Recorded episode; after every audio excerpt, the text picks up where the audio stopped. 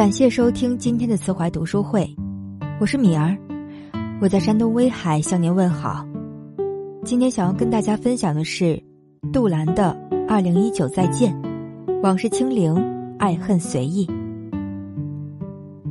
人这一生会面临许多的别离，而每一次告别都是新的开始。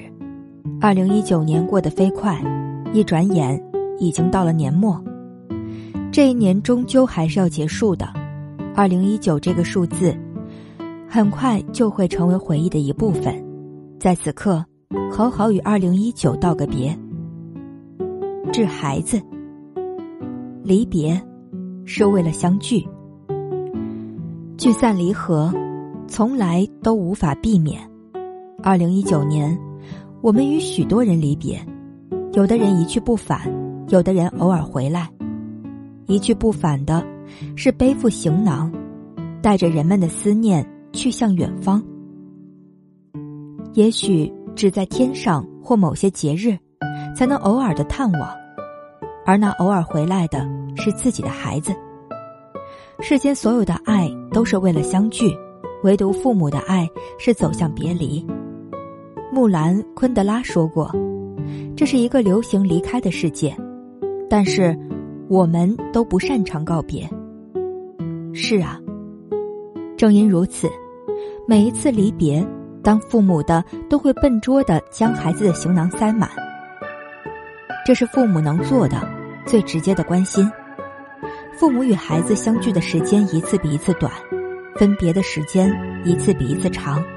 虽然孩子去去就回，但也在渐行渐远。为人父母的我们。也在不知不觉中练习着告别。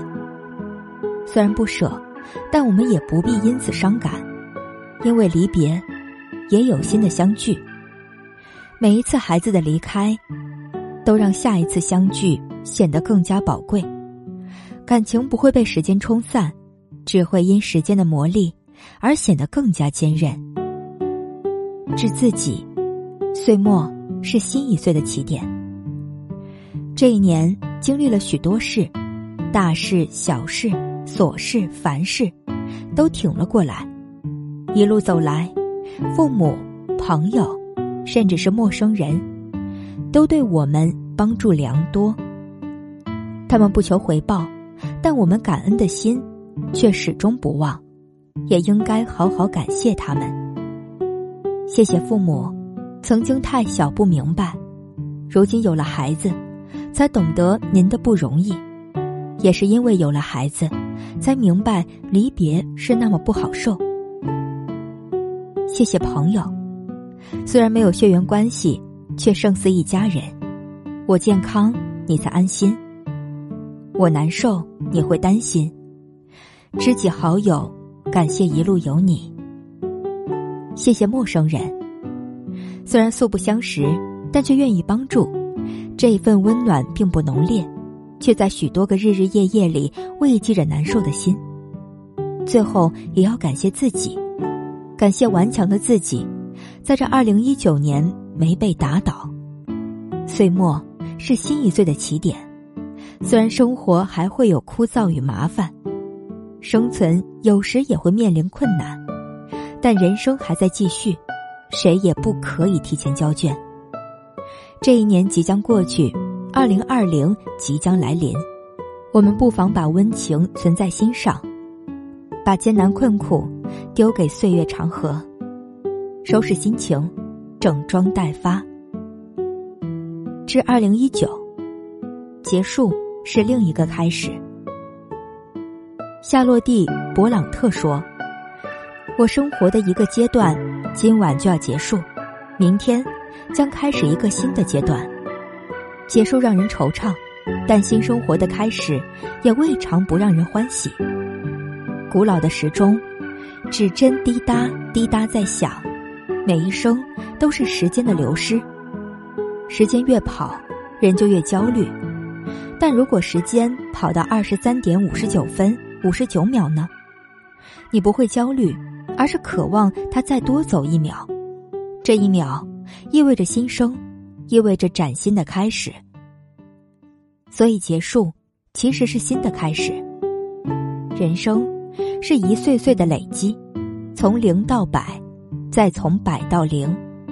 生命是从无到有，从小到大，每一秒都在变化。有的人感慨命运无常，因为谁也不知道意外何时到来；有的人则感慨时光很好，让我们一生体验了不同的味道。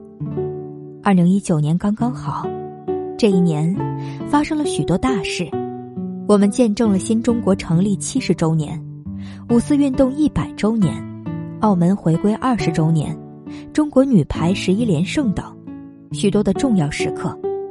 接下来，我们还会见证更多的精彩。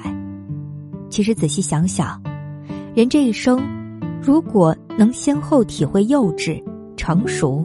睿智、淡泊四种心智，能体验亲情、爱情、友情三种情谊，能尝遍酸甜苦辣、喜怒哀乐八种味道，那这一生也算没有虚度。一岁年龄一岁心，寸金难买寸光阴。如今，承载着满满回忆的二零一九也要离开了，他将一去不回。只留下一张充满回忆的老照片，但请不要因结束而沮丧。新的一年一定更加美好。结束其实是另一个开始，让我们将往事清零，从容前行。